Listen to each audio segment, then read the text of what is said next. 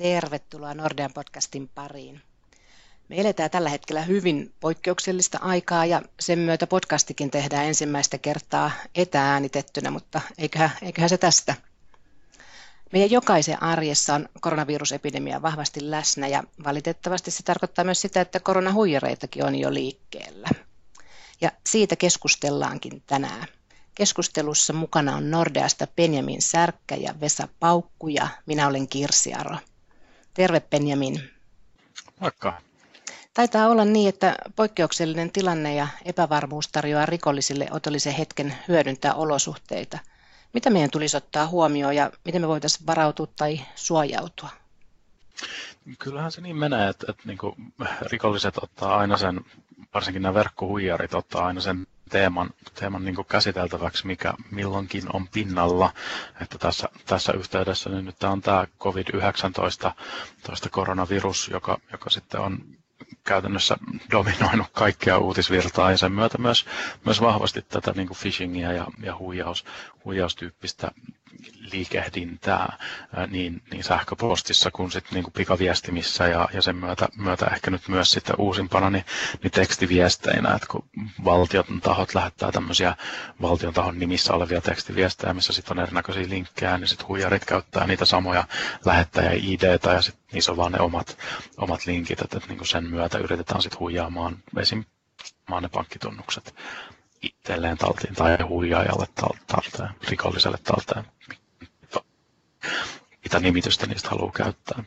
Onhan se nyt sitten niinkin, että yhtäkkiä me ollaan tämmöisessä uudessa toimintamallissa, missä VPN ja etäyhteydet on itse asiassa se yrityksen kriittisen palvelu, ja, ja niin kuin sen myötä sitten sen turvaaminen on aika, aika oleellista. Benjamin, hei, totta, sä mainitsit äsken nämä hyvät esimerkki siitä vaikka VNK-lähettäjänä esiintyvästä tekstiviestihuijareista, niin voisitko nimetä jotain muita huijauksia, mitä nyt on ollut liikkeellä tässä koronan liittyen?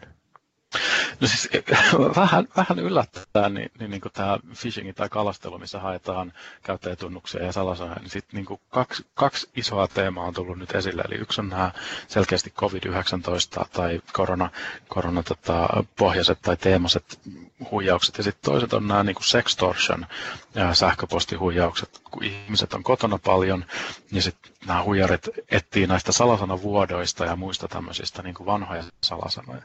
Ja, ja niin kuin lähettää sitten, että hei, että huomasin, eh, tai olen ottanut koneesi haltuun, salasanasi on, ja sitten siinä on se vanha salasana, mitä on käyttänyt jossain palvelussa, ja sitten siinä kerrotaan, että ollaan katsottu webikamerasta sun, sun niin kuin, webiselailuissa, johon löydettiin tämmöistä aikuisviihdepalveluhistoriaa, että jos et maksa meille X määrää bitcoinia, niin lähetetään kaikille sun niin kuin kontakteille video tästä sun toiminnasta.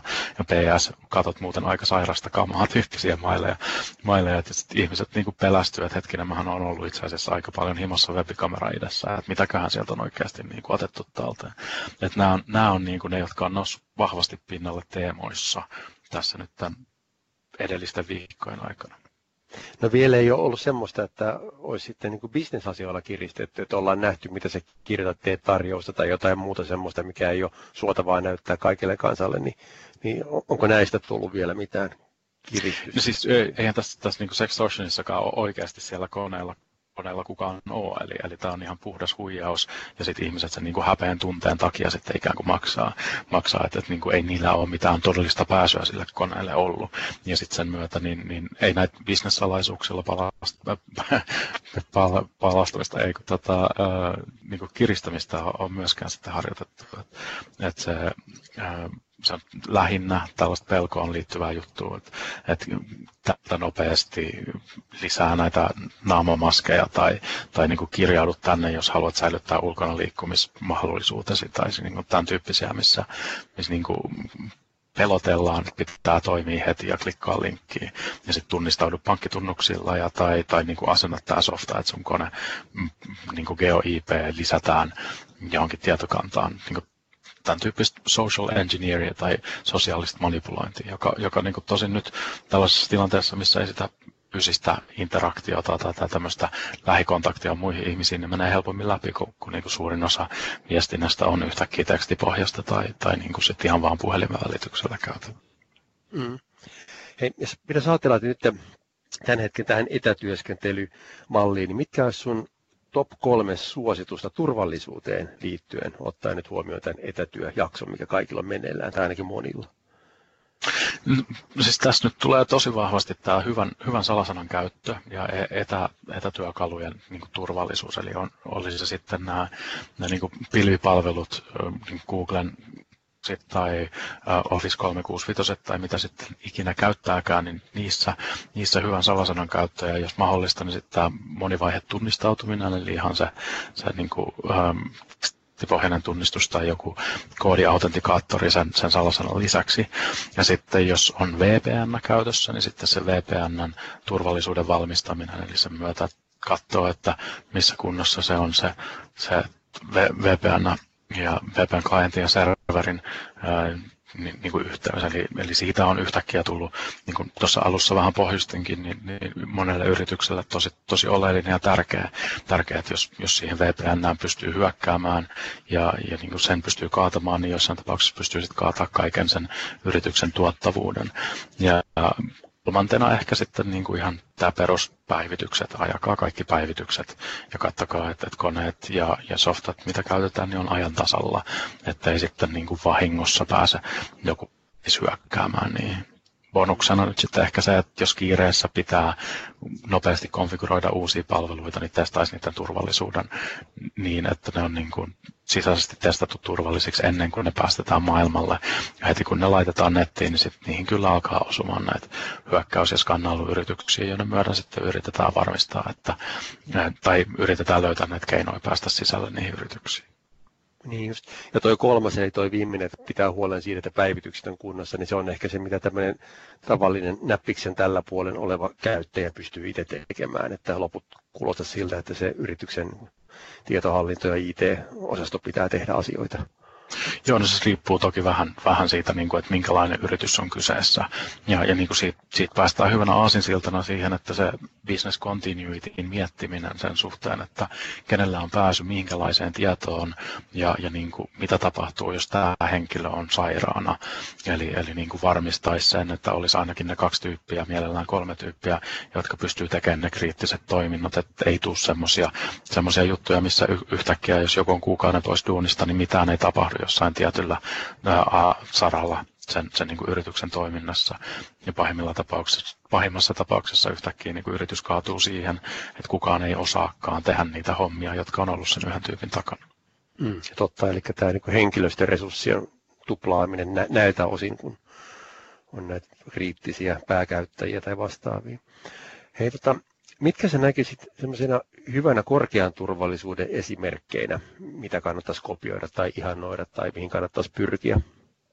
No jos puhutaan tämmöisestä niin kuin hyper, hyperturvallisesta tai, tai niin kuin hypoteettisesta yrityksestä, joka, joka haluaa rakentaa semmoisen turvallisuusmallin, joka on niin kuin varmasti turvallinen ja, ja niin kuin resilientti missä tahansa tapauksessa ja jonka riskiprofiili on sellainen, että siellä on organisoitu rikollisuutta taustalla ja, ja valtion taho, tahoa ja niin kuin teollisuusvakoilua ja vaikka mitä tällaista, missä pitää sitten niin kuin ihan fyysistäkin turvallisuutta ruveta jo miettimään, niin, niin nämä kaikki, kaikki peruskontrollit, riskienhallinnat ja muut, muut niin kuin mitkä otetaan kuntoon, palomuurit, antivirustuotteet ja nämä, niin niiden päälle pystyy sitten vielä alkaa rakentaa tämmöisiä uuden tyyppisiä ä, käyttäytymismalleja, eli, eli niin kuin ensin, ensisijaisesti niin varmentaa sen fyysisen toimintaympäristön tai sen, sen niin kuin toimipaikan turvallisuus tässä tapauksessa, jos kaikkien pitää tehdä himassa duuniin, duuniin niin sit pitää niin kuin varmistaa se, että vaikka sen toimipisteen turvallisuus vaarantuisi, niin silti pystyttäisiin auttamaan tai varmentamaan, että tämä, tämä niin kuin henkilö pysyisi turvassa tai se data pysyisi turvassa. Ja on olemassa tämmöisiä case of, of emergency tai in, in, in duress-tyyppisiä toimintoja, missä, missä on niin tällainen auton minua tyyppinen salasana, eli jos kirjautuu tällaisella auton minua salasanalla, niin sitten lähtee hälytys niin oikeille viranomaisille, turvallisuuspalveluille ja sitten yrityksen tietoturvavastaaville, ja sitten sen jälkeen kaikessa, mitä siinä, siinä sessiossa tapahtuu, niin, niin, niin kuin ei itse asiassa tapahdu yhtään mitään, eli, eli se on niin tämmöinen feikki sessio, millä pystytään näyttämään rikollisille, että tehdään se, mitä niin kuin, toivotaan, että ne rikolliset ei tee mitään fyysistä vahinkoa samaan aikaan, kun taustalla pystyy tulemaan joku ja, ja niin kuin varmentamaan, että et, et, niin kuin saadaan tämä ihmisen henki, henki ta, niin kuin pidettyä turvassa. Mä en, mä en ehkä näe, että hirveän monella yrityksellä on järkeä tai, tai niin kuin resursseja lähteä toteuttamaan tällaista, tällaista, mutta se voi olla niin kuin se, että jos lähtee miettimään sitä, että tämä on tavallaan se ihanne, niin, niin kuin mitä kaikkea ollaan varmiita karsimaan sen oman uhkaprofiilin profiilin kautta ja, ja niin kuin minkä näköisiä ne oman yrityksen riskit on ja minkä näköisiä niin kuin turvamekanismeja niiden riskien ympärille tai niiden riskien, riskien mitikoimiseksi niin voidaan rakentaa, jotta saadaan pidettyä se ydinliiketoiminta pystyy pystyssä, vaikka tapahtuisi mitä ympärillä. Toi oli aika niin kuin vauhdikkaa ja, ja niin kuin ehkä kuulosti vähän joltain niin kuin, äh, elokuvatarinalla toisen äskeinen, mutta ilmeisesti näitä jossain käytössä jossain päin maailmaa. On, on niitä siis useammassakin maassa, maassa ja, ja niin kuin tällaisissa tosi kriittisissä toiminnoissa. Että, että, että niin kuin usein nämä on tämmöisiä ää, yrityksiä, miljardiyrityksiä, jotka tekee, tekee niin kuin bisnestä sellaisissa paikoissa, jossa on niin kuin vaarallista toimia, toimia ja sitten niin kuin ne avainhenkilöt, niin niille annetaan tämmöisiä niin kuin keinoja ö, välttää näitä vaarallisia niin kuin tilanteita. Et, et, et se on vähän samanlainen kuin tämmöinen henkilökohtainen ö, turvallisuusjoukko tai, tai henkivartija. Ja, ja niin kuin vaan sitten niin digitaalisessa maailmassa se semmoinen samankaltainen ää, to, toimintamalli, mutta mut, niin ehkä ihan semmoisen niin sadan tai, tai viidenkään sadan, sadan niin kuin työntekijän firmoissa on mitenkään järkeviä tai, tai niin kuin edes fiksuja, että se on enemmän, enemmän nämä tämmöiset niin kuin valtavat turvallisuusjätit tai, tai niin kuin, ää, y, y, Googlen kaltaiset yritykset, jossa jos johtaja menee johonkin paikkaan X tai Y, jossa tiedetään, että on esimerkiksi maan poliittisen tilanteen takia jotain vaaroja, niin niille annetaan tämmöiset työkalut, joilla ne pystyy varmentamaan sen, sen niin kuin, oman fyysisen turvallisuutensa, kävi mitä tahansa niin kuin siinä ympärillä. Joo, okei, okay, kyllä. No, tuossa tota, vähän ennen kuin aloitettiin tämä podcast, niin juteltiin linjoilla siitä, että mainitsit, nyt kun ihmiset ovat kotona, niin toimistot on tyhjänä, niin tota, aiheuttaako se jotain niin uhkakuvaa sitten, että kun sinne toimistoon voi nyt helpommin mennä, kun siellä ei ole ihmisiä? Joo, joo, siis totta kai, että, että se nyt niin kuin, toimistot on täynnä tyhjää, tyhjää ja jos joku pääsee sinne sisään, niin sehän saa siellä rauhassa tehdä mitä huvittaa. Että se on sit, niin kuin, jos se VPN ottaakin yhteyden semmoiseen toimistoverkkoon, missä, missä onkin se pahis sisällä, niin pahimmilla tapauksilla se VPN avaakin sen kotikoneen koneen niin vaarallisella ympäristöllä. Et, et, et, niin kuin, on, onhan tämä toimintaympäristö nyt ihan erinäköinen kuin mitä se oli kuukausi sitten tai, tai niin kuin, pari kuukautta sitten. Sitten katsotaan, mitä se näyttää kuukauden päästä. Että, että niin kuin, jänniä aikoja eletään niin sanotusti. Totta. Hei, hyvä. Kiitoksia tästä, Benjamin. Mä uskon, että nyt kun ihmiset kuuntelee tämän, niin siinä tuli monta hyvää asiaa alkaa sitten VPN yhteydestä ja, ja kuunnelkaa tarkkaan Benjaminin sanoma. Hän on näitä miettinyt työkseen jo useamman vuoden. Tota, päätellään me podcasti tähän ja kiitetään esiintyjiä ja kaikkia kuulijoita ja toivotetaan oikein turvallista eristysaikaa kaikille. Ja pysykää valppaina ja mieti mitä klikkaat. Juuri näin. Moikka. No niin, moikka. Moi moi.